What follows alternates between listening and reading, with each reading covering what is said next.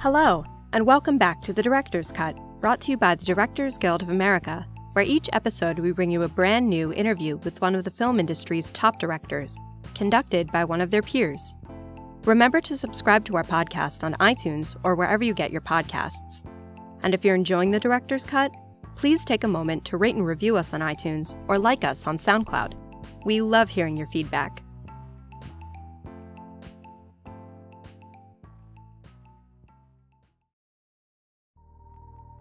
This episode takes us behind the scenes of director James Franco's new biographical comedy drama, The Disaster Artist, which dramatizes the making of writer director Tommy Wiseau's The Room, one of the most infamous films in Hollywood history that is often referred to as the Citizen Kane of bad movies. The Disaster Artist charts the film's strange beginnings through its odd and troubled development and release, into its eventual status as a hit cult feature. In addition to The Disaster Artist, Mr. Franco's credits include the feature films In Dubious Battle, The Sound and the Fury, Bukowski, and As I Lay Dying, and episodes of the series The Deuce and Making a Scene with James Franco. Following a recent screening of the film at the DGA Theater in New York, Mr. Franco spoke with director Paul Haggis about filming The Disaster Artist.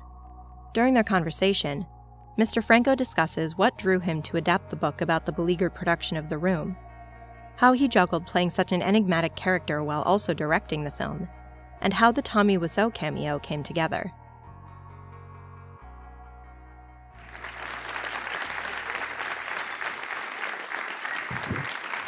Hello.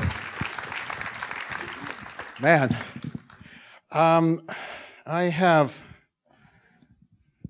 pages of notes here, but mostly what they just keep saying is, "What the fuck?" you know, that's rhetorical. You don't need to answer it.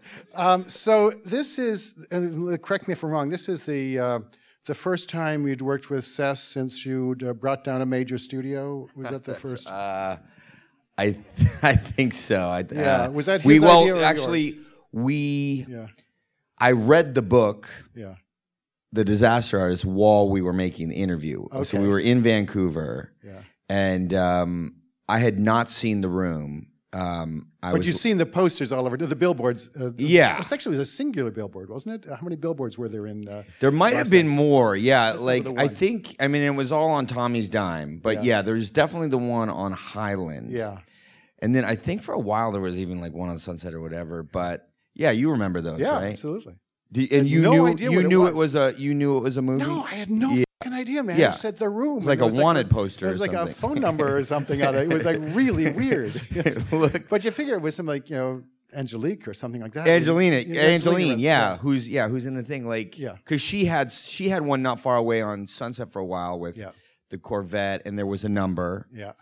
and I knew who she was because you'd see her Yeah. driving around in the pink Corvette. So I, I either thought like call that number and you can get a vampire in your movie, Yeah. or it was a cult, or I don't Yeah. know. But yeah, that's all I knew, and So who sent you the book? How did you get the book? I it was I read it right when it came out. It was in the New York Times book review, Mm-hmm. and um, uh, someone was like, "Hey, I know you like Hollywood stories. Like, Yeah. this looks really good." And uh, I got it immediately. And yeah, before I was halfway through, we went to a screen. I was like, "This is an amazing story. Yeah. I got to see this thing." And we went to a screening in Vancouver, and like. Canadians, they do it right. Like that, I've been to many screenings of the room since then, and Yeah. they had more spoon like they throw spoons i don't know how, how many people have seen the room okay Yeah. they throw they had more spoons in vancouver better callback lines more footballs Wow. everything and uh and i met greg sestero that night he was promoting his book Yeah. and i just said i i gotta do this thing yeah, and then and then i gave it to book uh, the, the book to uh to seth Yeah. and um because I knew because I had made I'd made quite a few sort of literary indie movies. Yeah, you just do Faulkner over and over again. yeah, It's- and I did a couple Faulkners, one McCarthy, Cormac McCarthy, yeah, and true. Steinbeck, and and um and I just thought, all right, this has enough weirdness that it's Yeah. like it'll appeal to me, but Seth, you know, you know how to work with studios and still make the movies you want to make. Yeah. Help and uh and so yeah. Now, was it the uh, I mean, it's a, probably a hard question, but was it the character that drew the character you wanted to play, or a story you wanted to tell? It was both. Like when you get, you know, something like a piece of a story or a piece of source material, like there's a often there's a few things that just come to mind, right? You have there's like a scene or a something, you know, with a sequence that you're just like, oh, I I got to do that. It's just the seed, and it builds from there. You know, there's a whole thing, but it's like there's a few images sometimes that you get, and then and I was I thought, yeah, I want to tell this story. I I understand this story strangely, like underneath all the insanity and how bizarre he is. It's really just a Hollywood story of two dreamers that are outsiders and they come to follow their dreams. Like it's So you identified with that. for sure. I mean, I mean, I I think most people that come to Hollywood do, right? Like, I mean, when I know of your story, yeah, you were, you know, a young man in Hollywood, and you're just like, how do I get into this thing, right? And it's like, you got the passion, but like, it's a tricky thing. It's it's the it's the um story of any artist, you know. Uh, who am I? What do I want to do? How do I do it? How do I do this thing? Who do I do it with? And all those things are there. It's just through the upside down, cracked lens of these bizarre characters, you know. And I and so part of me thought this appeals to me. When, you know, some of my favorite movies are movies about artists or the creative process and that kind of thing. And this would have all that. It would just be sort of the upside down I mean, the version. movie at one point breaks your heart. It broke mine. Yeah. Uh, Yeah. And did the book do that to you? For sure. I mean, my friend um, Chris Bauer, who's on the the Deuce with me, watched it and he was like, "Oh my god, that was crazy." I, I identified so much, but it's also like identifying with this version of the Hollywood story is like he said it's like trying to catch a cold on purpose like that like because it's because you identify and you sympathize but it's also on another level it's sad. I don't know. The end for me, the ending was always like it's a success story, but it's also ironic and sad and weird. Like he then has to, you know, rewrite history and take credit for it being a comedy, which will give him everything that he sort of wanted. A you know, a community and friends and all of this stuff. And on the other hand, he intended to make you know uh, great drama. You know, this He, he told yeah. me he went on after this. Uh, Tommy did and tried to make several other films. Right? Well, that's the. I mean, the ongoing saga of Tommy Wiseau is is uh, wild and weird, and uh, there's a Tommy before the room and the Tommy after the room. He's the great rewriter of history, right? He intended it to be comedy. You know, w- when it first came out, he wrote on the billboard or on the poster, uh, Tennessee Williams level drama, right? So that's what he intended, and he. Um, Did he It quote costs- himself, or did he just no? He just what's that? he, he didn't actually quote himself on that. Oh, there were no, and then there were a couple of reviews from um, sources uh, that I don't think have been any on any other poster, like I don't know, Beverly Hills 90210 or something like that, and it said, um, and he had obviously written them. Tommy Wiseau, the Raging Cajun, delivers like a power punch, you know, something like that, and um, uh, so and then it cost six million dollars. It made eighteen hundred dollars when it came out. He kept it in the theater on his own dime to qualify for the Academy Award. So it all, you know, all that says like he intended to make this great drama. Came out, people laughed at it. But unlike, you know, some of these other people that have these movies like Troll 2, you know, um, where it became a cult hit because it's so bad and the director sort of rejected that and like said, "Well, screw you, you don't understand my movie, you're laughing at my movie." Tommy capitalized on that and then said, well, I intend that, right? And now he says about the room, you know, room is safe place. You can laugh, you can cry, do whatever you like, express yourself, just don't hurt yourself, right? so, so as a actor and director, I couldn't really go to him as a source, like to ask him what he was like, you know, before because he'll, yeah, I'll get nothing. Like, yeah, I intended, blah. and so, um, but Greg Sestero, um, the other actor, uh, had stolen these tapes. Tommy used to record himself doing everything. He'd drive around in his car and talk to himself about everything, acting teachers and you know everything. And it was like having his journal or something. He knows I have the tapes now. You know, he calls them secret tape. Yeah, I know you have a secret tape. Uh, and uh, but they were like from you know 20 years ago, five years before he made the room, and it was just as an actor, it was incredible. Not only could I hear the voice, repeat the voice, listen to the voice, it was his inner life, his inner monologue. And you know, this teacher, he don't understand me. Whatever, he treat me different than the other students. Uh, whatever, I think he sensed my power and he intimidated. You know what I mean? And like, there, it's like that's how his mind worked. And, like, and and Greg actually seems to have been, you know, sensed his power and was intimidated at the first scene. You go, I mean, Greg senses something there. Right. Well, you can see that it's like it's funny. Greg Sestero, the real one, said something to me. He's like, right before we started, he's like, you know, you uh, you met Seth Rogen when you were about twenty, when you guys were doing Freaks and Geeks, and then you've gone on to work together for almost twenty years. And then I met this guy, Tommy, when I was twenty. Why? Did, wow, that happened. And but um, as far as uh, so I was very grateful at that moment. But uh, um, uh, what happened is Tommy took on that persona that he thought everybody wanted him to be. You know, the funny, wacky, weird Tommy. When he was making the movie, he threw his heart and soul into it.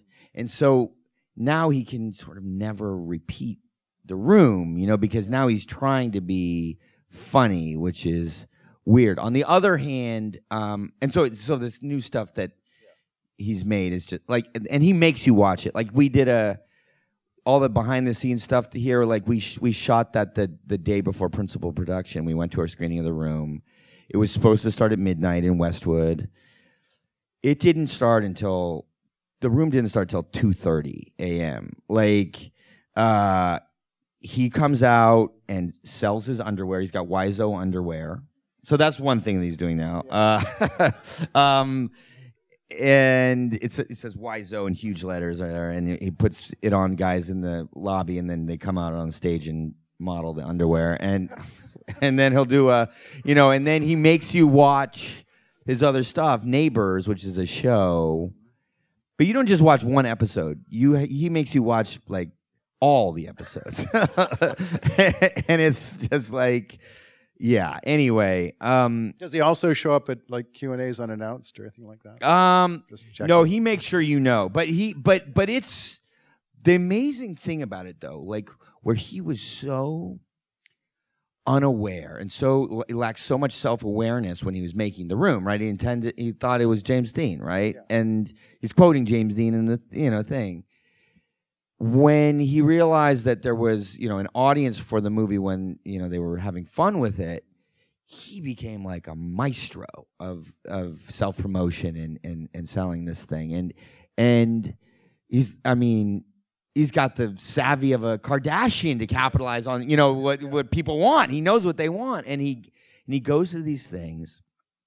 And what's what's what I like about it is it's not cruel. I've I've come across a, a people that are like, yeah, I'm not into the laughing at the thing. It's so bad kind of thing, and I'm like, it's not quite like that. When you go to these screenings, it's very communal. When Tommy shows up, people are so excited to see him, and it's it's a different kind of thing. Yeah, and he got he got everything that he kind of wanted in that in that sense.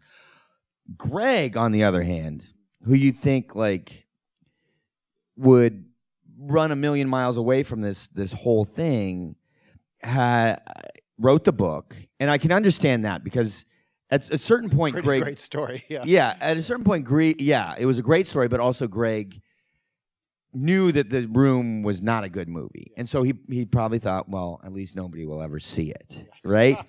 but 14 and a half years later, it's still playing in all the theaters, and it's what Greg Sestero is known for, and so he had to kind of take some ownership back. Okay, makes sense, and he wrote a great book with Tom Bissell and and got his story out and his version out, which is good for him. But he saw an early screening of our movie. I was going to ask. Yeah.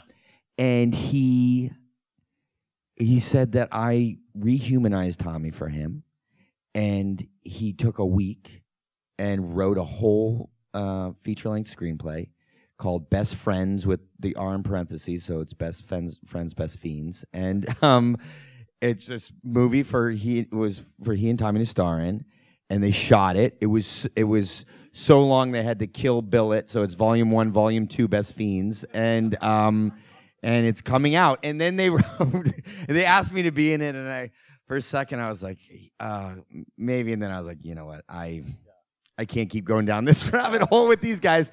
Um, but they they um, consider they're like, yeah, we consider it um, the uh, third part of the Room trilogy, and and uh, Seth and I got this email. We're like, oh, the third part. What's the second part? And they're like, yeah, your movie's the second part in the Room trilogy. We're like, oh, okay. We didn't. yeah. So. Uh, well, it's a staggeringly good, staggeringly good performance. How, how did you? Uh, how did you? You? I mean, it's you go there. I mean, Yeah. you fucking go there. Uh, how were you brave enough to do that when you're actually directing as well? Did was was Seth Yeah. out there often to to say, "Whoa, just just a second, you got to pull this yes, back in or something"? you're right. You're right. Um, you're onto something. Um, I uh, Finally, I dir- I've directed myself a lot. Yeah. The key to that is strong producers, great producers that you that you trust. So I direct myself on the on the Deuce with David Simon and and that gang, and um, and I don't want to, you know, I don't want to have to go back and forth to the monitor all the time. You know what I mean? And and so when you're in sync with producers like that, and with Seth and and and Point Grey and all that, um, it's a very kind of fluid thing. They know what I'm going for, and um, and we've worked together Yeah. for almost 20 years, and so um, on those sets, and it was really, you know, it was really a dynamic that was established by um, Judd Apatow, where um, I remember on. Not quite on Freaks and Geeks, but by the time um, he did 40 Year Old Virgin and Knocked Up, he'd always have um, writers behind him that were um, writing alt jokes and alt lines. And so Judd could throw out suggestions, the actors were free to try things, and then these writers who in that in those early days were Seth and Evan Goldberg, um, everybody could contribute and it was like sort of an open dialogue and and you had people, you know, granted you had people there that got it and were good and everybody you know everybody that's contributing is is solid. Um but it's sort of this open collaborative thing. And and, then but it was also the perfect apprenticeship you know kind of program where then when seth and evan went to direct this is the end they had been on a number of sets right behind you know judd. And um and so and then i had worked with them in that you know on those films. And so then when I was the director and they were the producers, it was just sort of it felt very familiar. And you know, and sort of it's a little bit musical cherry kind of thing. and um, the uh, obviously the last scene's improvised, right? The uh, the scene with with uh, Tommy? Oh, Yeah. that's a whole that's a whole story itself. Uh yes, it's How did that come about? Uh let's see. I had to get Tommy's life rights. yeah. It was surprisingly easy. It turns out um I was his he wanted me. I was his second choice. He wanted um he wanted Johnny Depp to play him, but um after Johnny, of all the actors, I was the one that he was thinking of, and but I had approached him, so it was in a weird way. It was almost like we were meant for each other. So he's like, okay, yeah, okay, James, I've seen your stuff. You know, you do some good things, you do some bad things, and uh, you know, and I was like, okay, okay, and so anyway, I got this. So like, he wasn't overly impressed. I, don't, I don't know. But I had played James Dean, and I and Greg told me later that he had watched my my version of James Dean many many times. So I think yeah, that was something that had something to do with it. And so, but his big um, contract uh, point was that he have a scene in the movie. He didn't read his contract very well, and it just said we had to shoot it.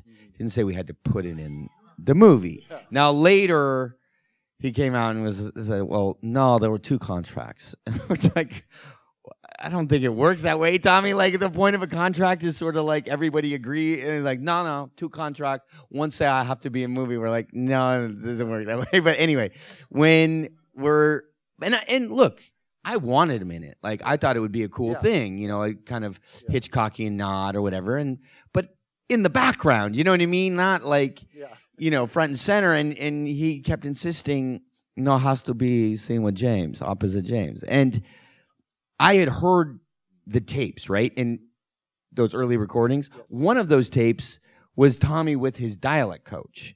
So I'd I'd heard him trying to get rid of that dialect and failing miserably. You know, like Tommy, don't roll your R. No, okay, don't roll R. Got it. Okay, all right. And it's like, so I knew he. I mean, everybody knew, but like I knew, especially like this guy can't play anything other than himself. And like, Tom, I'm like Tommy, it's not going to make sense. I'm playing you. It's not that kind of movie. And he's like, no, no, I have to be with James, and, you know, in contract. uh, So we were like, all right, well, we can't give him like an a, an important part or any even like a a doorman or something that that we can't cut around. Throw you out of the movie. Exactly. yeah. Yeah. And so there was a scene that sort of got cut up, but I'm at a birthday party and my Tommy is uh, upset because he realized that Greg has all these friends and Tommy's only friend is Greg. So he's in the corner by the food pouting. And then this other character is going to come up and talk to him. Tommy said, um, Well, I want my character to be named Hanrei. And we're like, okay, you can be Hanrei. fine, fine. and um, and then three days before, you know, uh, I'm sure you get this all the time from actors. Three days before he uh, sends me this text, and um, he's obviously in LensCrafters, and there's glasses, all the glasses on the wall behind him, and he's got these big glasses on, and he's like. What you think of glasses? They they're good for character. I'm like, yeah, they're fine, Tommy. Fine, fine for Hanrei. They're good. And and he had drawn on a mustache with big pen in this photo and a little soul patch. And he and he says uh, yeah if you like mustache i draw it on better when we shoot. And I'm, I'm like i'm like dude i'm like what kind of movie you think this is? I'll i'll get you a mustache okay? I'll get you a mustache i'll get you a mustache. He shows up and we hadn't dealt with him that much. We didn't know what he was going to be like he turned out he was actually incredibly sweet. He won us all over. We re- really liked him. But okay, we go to do the scene, and it was this bizarre thing, and like it doesn't it doesn't quite play in in in the scene, but I'm I'm acting with him. Video Village is over there. Seth and everybody are over there watching the monitor. so I see him out of my corner of my eye. He's improvising and he's like smelling the little baby carrots and stuff. Just weird. And and then he sort of gets all coy and he's uh, he goes, um, so uh, we go? And I'm like, go, go where? He's like, back to my place, right? Everybody in Philly, they're like, oh my god, because he's hitting on me, but it's not. He's not just hitting on me; he's hitting on himself. It was like ultimate, like you know, narcissist dream or whatever. Narcissism squared. yeah. exactly. Yes. And yes. uh, anyway, we shot the scene. Um, my editor put it in the first assemblage, and we're like, all right. You know, she and I were the only ones that watched it. We're like, okay, haha, get that out of there. But we had um, recreated the the room scenes for the premiere scene in the thing. We needed something up on the screen, right? But we we were so proud of our recreations. We were like, well, we got to do a side by side. Like that wasn't the original plan. We're like, we we'll put them in the credits. It'll be great, right? But we hadn't negotiated for the room footage, and so we went back to Tommy and we're like, we need you know these scenes, and he's like. He asked somebody, I don't know who told, but he's like, "So how am I seen in there? like, it, it ain't in there." Yeah. And he's like, "You uh, you want you want my footage? Then you have to put my scene in the movie." And for a second, we're like, "No, this guy. We didn't think he would like, you know, get his fingerprints on a thing." But in the end, we're like, "Oh, we can put it at the end like a Marvel tag. Yeah. It'll be perfect. Yeah. Super fans will love it." And uh, and it worked out. Now, had you worked with your brother before, with Dave? Not to this extent. Like he, like I How said, did you you know, decide to cast him? Yeah, I, I, I wanted. I, I love it. I think he's just a great actor. I've always wanted to work with him. I've asked him to work with me many times, and, And he he's said you no. down. He said no. I love that. Now, everybody, like I was saying before, everybody has their sort of struggle, story of struggle, or coming to Hollywood or whatever. You think with him, like, yeah, your brother, you know, your brother was on Freaks and Geeks when you were actually in high school. Like, you didn't have it hard. And his story was like, well, I came to Hollywood and then I was James Franco's little brother. And so for a long time, he he just wanted to separate himself from me. And so that's why he said no to some of them others were just too weird for him and he's like i don't yeah i don't want to be in cormac mccarthy necrophilia movie or whatever so um but this one i read it and so the, the yeah the three things i thought were i want to tell the story i know like i as weird as tommy is i get it. I feel like i can get in there as an actor. And i know that i have the right dynamic with my brother. One of the you know because the bond was you know very Yeah, close very between tight. those Yeah. guys. But also one of the things that we had done the few things that we had done were a series of um, videos for funny or die where i play a ridiculous over the top acting coach and he plays my student and he looks at me you know like i'm an idiot. And it was sort of the dy- it was the seed of the dynamic for tommy and greg and so i just knew that we'd be right you know and he'd be right and, And I'm sorry, and and went back to the other question. So you, the end was improvised. Were many of the scenes when you got there? Did you improvise them with him? Did you, or the, Um, you pretty much stick to, to the a script? certain extent. I mean, the writers were there. Neustadter and Weber were there every day, and we had um, other writers, and and and then the Point Grey, the producer, Seth and his company. Um, and so there were times, yeah, when we would go in, you know, we would do the thing and the the improvisation, but um, but we did have a, you know, as opposed to like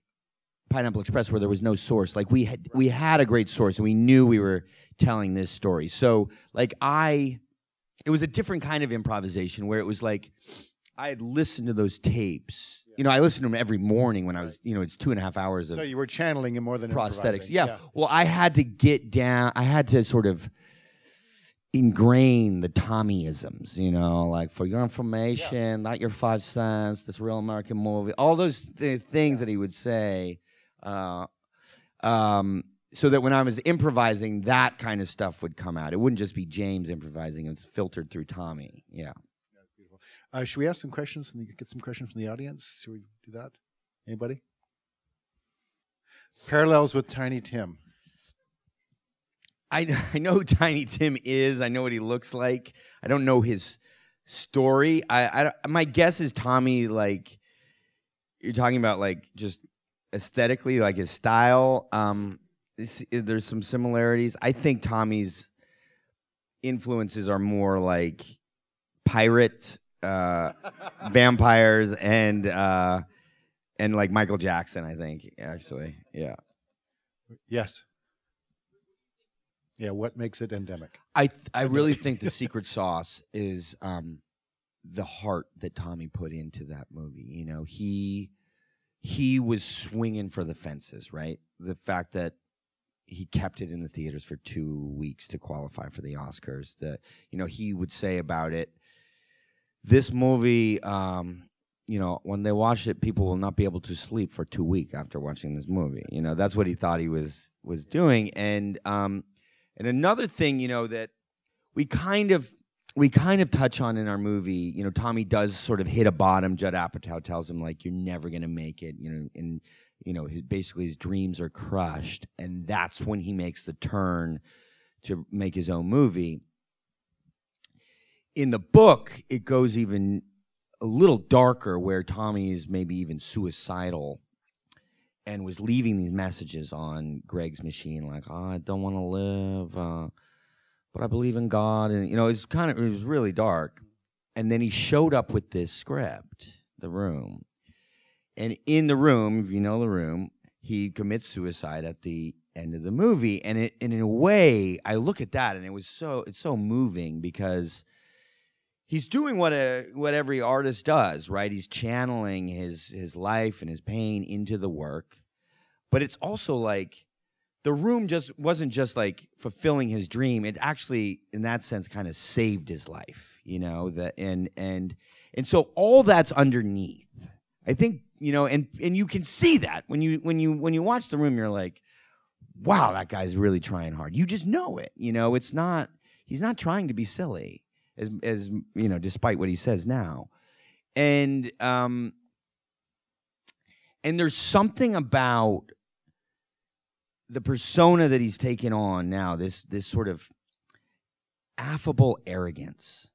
I, that I, I I I don't I don't know this, but I I feel like that is so key. It's a gift that Tommy gives because it allows it gives you permission to laugh and it's not cruel because he's putting it's like he's basically saying it's okay. You know, there's um like there's this movie that um that um, Jimmy Kimmel produced called Windy City Heat. Do you know that one? No.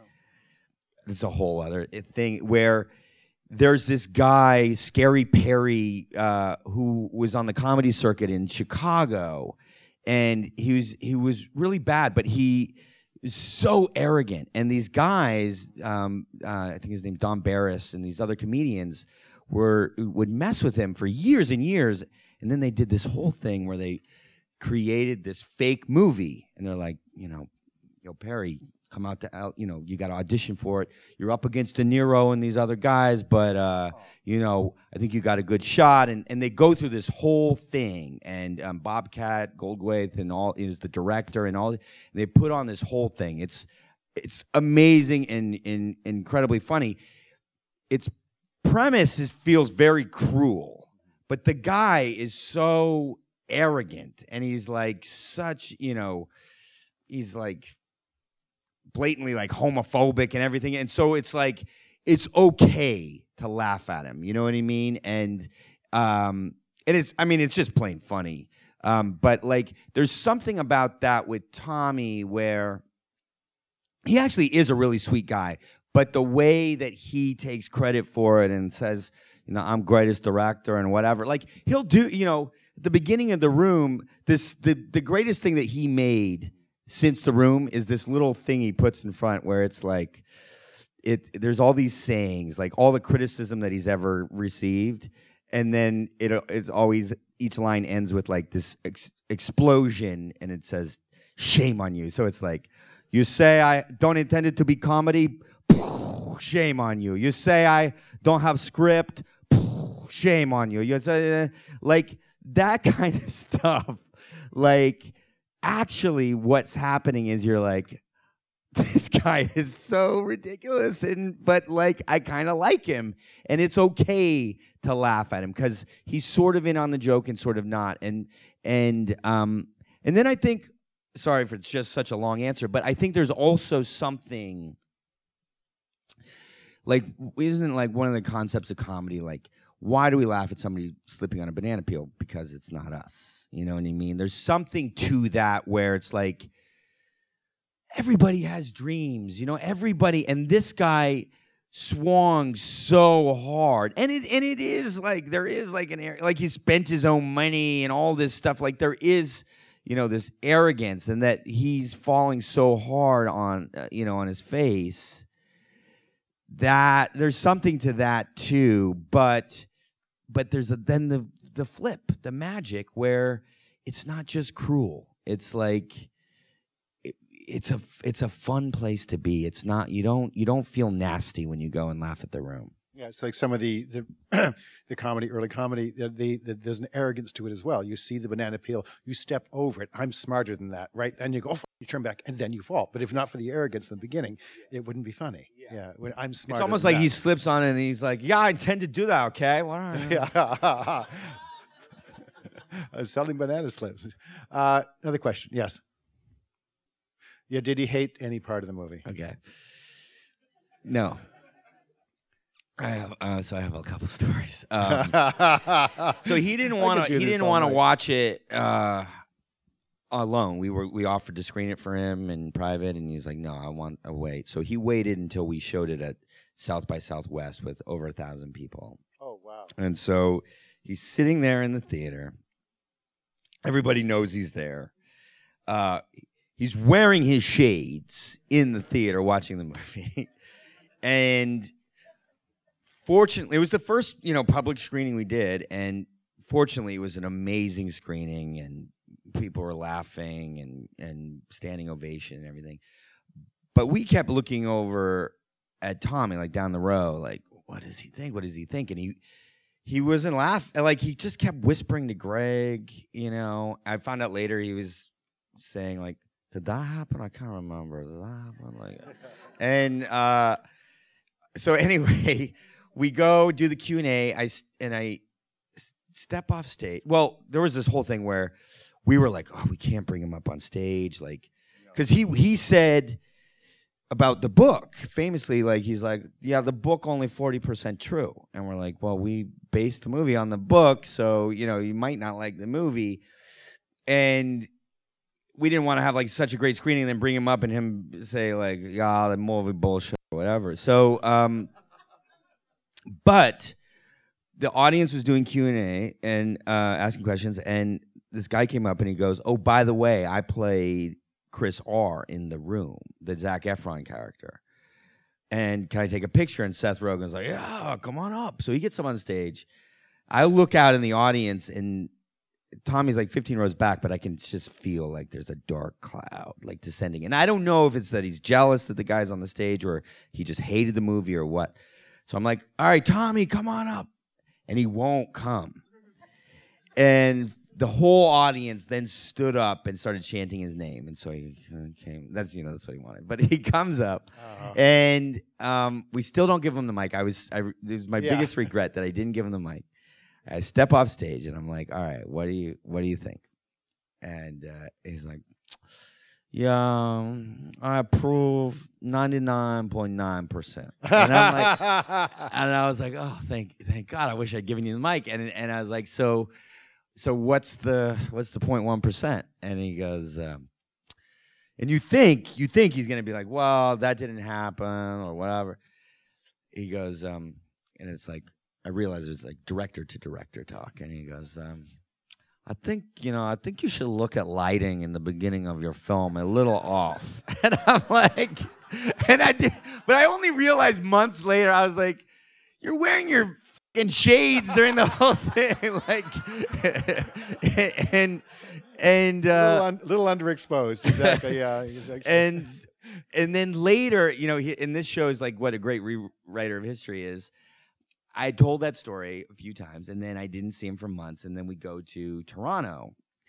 First thing he says to me, he goes, "You know, I hear that, yeah, the ninety-nine point nine percent story. It's true, but I never say the lighting." I'm like, Tommy, I didn't make that up. You know, he's like, "No, it because uh, because you the way you throw football." And I'm like, "Oh, because you're you're all American guy and you you know you throw football really well." He's like, "Yeah, yeah, yeah, yeah." and so so anyway, and then uh, the last part was um, finally the third time he saw it was at the premiere uh, in L.A. at the um, Chinese Theater.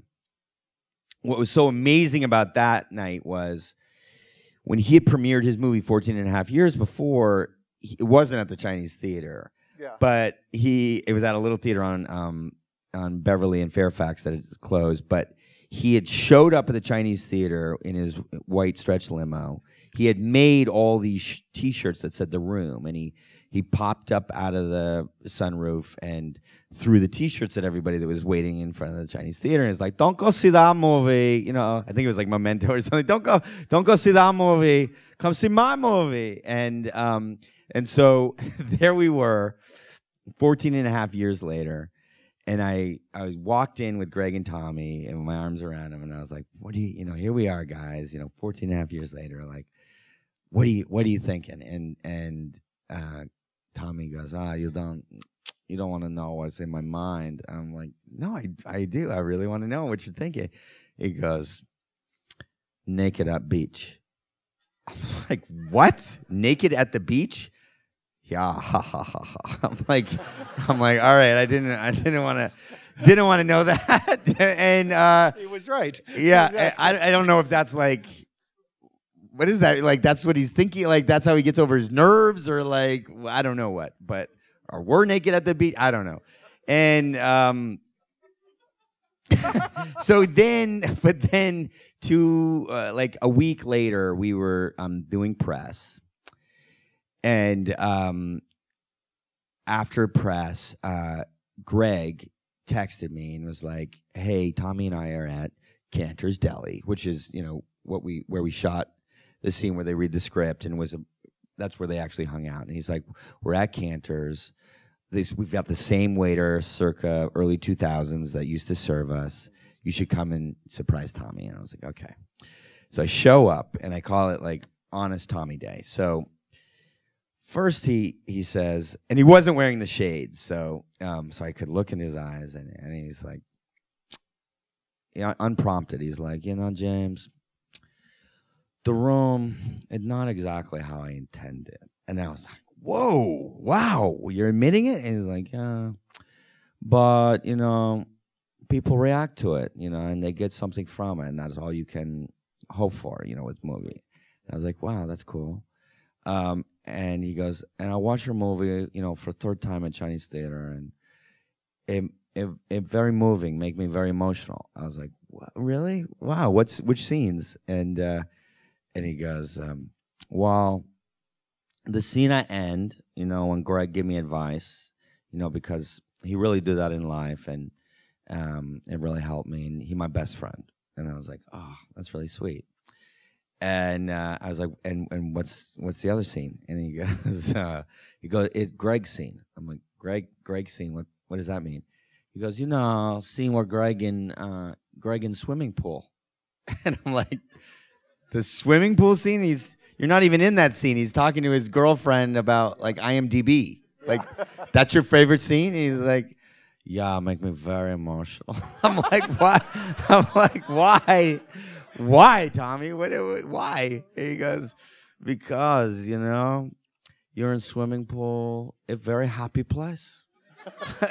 like, like, okay. Beautiful. There you Gonna go. take two more questions. Who's got? Okay. Uh, who had their hand up long enough to be? Uh, oh, you did. Okay.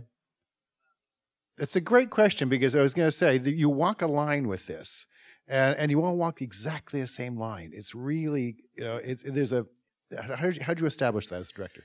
Exactly. Yeah. I mean, that was something, the tone and the balance of the tone was something that we thought about from the very beginning. So, and it, and it started with, it started with the book because the room was already a phenomenon, but without the book and knowing that story, it would just, you know, the most you could maybe make was a spoof. But with the book, you know, the smartest thing that Greg Sestero ever did was to get Tom Bissell to, to write that book with him. And they took what could have been a series of silly anecdotes and turned it into this very moving universal thing that anybody with a dream can relate to. And so we're like, that's our way in. And then the next step was like the screenwriters. We went out to Neustadter and Weber, who were not comedy writers. They were the relationship guys. They did 500 Days of Summer and Fault in Our Stars, and um, and so by going to them, we were you know showing you know we were aiming for a movie about the relationship, not a movie making fun of these guys. And so our our aim was always to make them sympathetic to you know yes show all the warts and you know all the craziness but to make this a um, relatable story about dreamers. And um, and so tommy you know after a while the character of tommy you know everybody everybody started loving it you know and they you know like i said the writers were there the whole time and they'd give me you know suggestions and we'd all want to do like tommyisms and it was just fun but we ended up actually cutting out a lot of it you know when it became too jokey you know yeah, that we I had can to- imagine. yeah because, because you're you're having all the fun. You're being this it was so, it's character. so fun And i you love a- telling these tommy stories and you, have a lot of terrific actors on there who also would love a little bit of that. Yes, yes. it must have been really, uh, yes really hard for you to then. Then did you? How did you? Did you just let them go for it, or did you direct them on? You know, when you're in after the scene, did you say, "Yeah, a little too much"? This is, Yeah, or I mean, I think we knew like what we knew was like the circumstances were always going to be funny. They would deliver.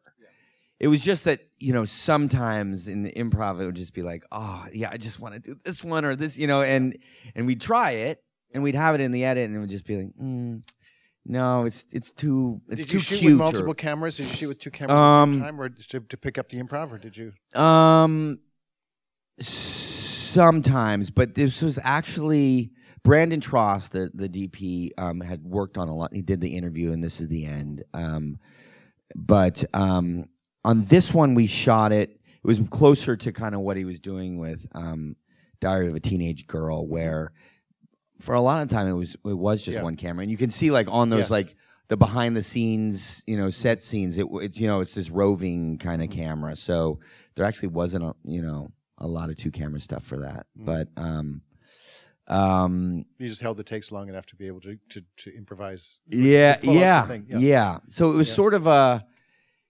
It, this movie is sort of an amalgamation of different things that I've done and and Mhm. maybe Seth has done and you know this whole group has done Mhm. where it's it's not an it's, it's definitely not an out and out comedy like Pineapple Express or something like that Right. obviously right um but um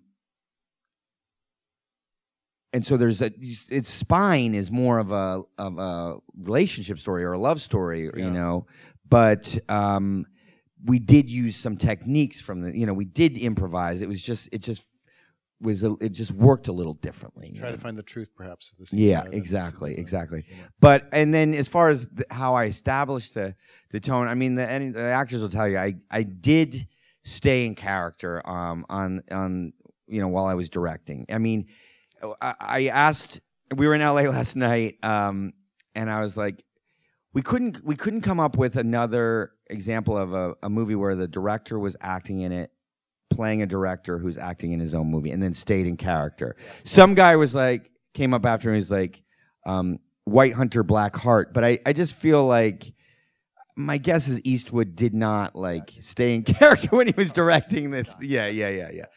Um, I haven't seen that in a long time, but um, uh, he's playing Huston, right? Or it's based on Huston. Yeah, yeah, yeah. And um, anyway, it it just sort of made it easier. There were all those sort of meta levels. It just made it easier to just and I had the prosthetics on and everything and and I think it did help the atmosphere, you know, for the other actors who were playing the actors in the room to just like stay with Tommy. And it and it wasn't that confusing. It was just be, you know, because we were doing some scenes where we'd improvise and we just keep it going. And sometimes I'd say like, okay, let's go again or something and and then be like, is that James or Tommy? Like, you know. But on the other hand, you know, there's this amazing documentary that just came out on Netflix called Jim and Andy, where it it's the footage of Jim Carrey playing Andy Kaufman. Jim went so far into Andy Kaufman that Jim was gone. I couldn't I couldn't do that and I didn't th- I don't think it would have helped on this movie if I just like James was gone and all you get is like Tommy's actual direction. Like Tommy's famously Tommy's direction and like the auditions and stuff would be like your sister lesbian she just died go. and you're just like the fuck that's what you know like I wasn't doing that. You know, I was James giving direction just filtered through Tommy. Yeah. Yeah. Any more questions? Oh, who was who was the other one? Okay, over here. Yes, please. The montage. Yeah, I um it's funny last night at the screening um um at, at the academy um there was two guys that came up to me um that one had been the manager the the location uh, manager or something at Birns and Sawyer the rental house where Tommy bought all the stuff and um and then where they actually shot like you know at a rental house just like a garage. Um, and then there was another guy that had worked with Panasonic who also knew Tommy from back in the day. And they were like, first of all, they were like, yeah, that was, that's, we love that. You got it. That was it. That's what it was like. But he, they remind, they told me that Tommy, they're like, we loved the, the talking heads in the beginning that we, you know, not a lot of people are going to get that, but, um, but we loved it. And I was like, what are you, what are you talking about? And they're like, Tommy used to go around to the room screenings and do little interviews like that and have people talk about the room like just like that. I didn't know that. We, it was for us. For us, it was um, sort of inspired by um, uh, Reds, where you know you had actual people talking about you know um, Reed and um, uh, Sweet and Low Down. You know, um, because we needed we were actually at one point considering they weren't always in there. We were at one point considering um, putting footage of actual tommy up front because people that didn't know the room might look at my performance and be like wow franco's really swinging for the fence and like going a little over the top there with that character. And we like wanted people to know like no that's what exactly what it's like.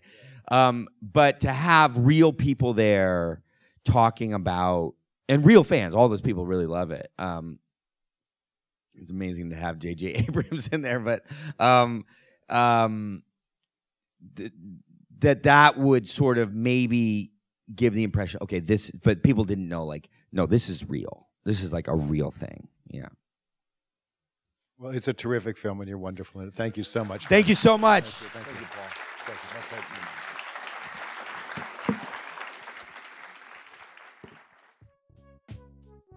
Thanks for listening to another DGA Q&A. If you'd like to hear more, you can find past episodes of The Director's Cut wherever you listen to podcasts.